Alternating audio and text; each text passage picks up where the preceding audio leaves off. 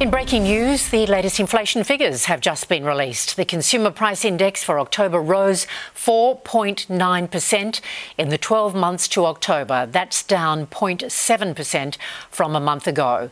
Some of the highest costs causing more pain for household budgets include electricity, housing, and food.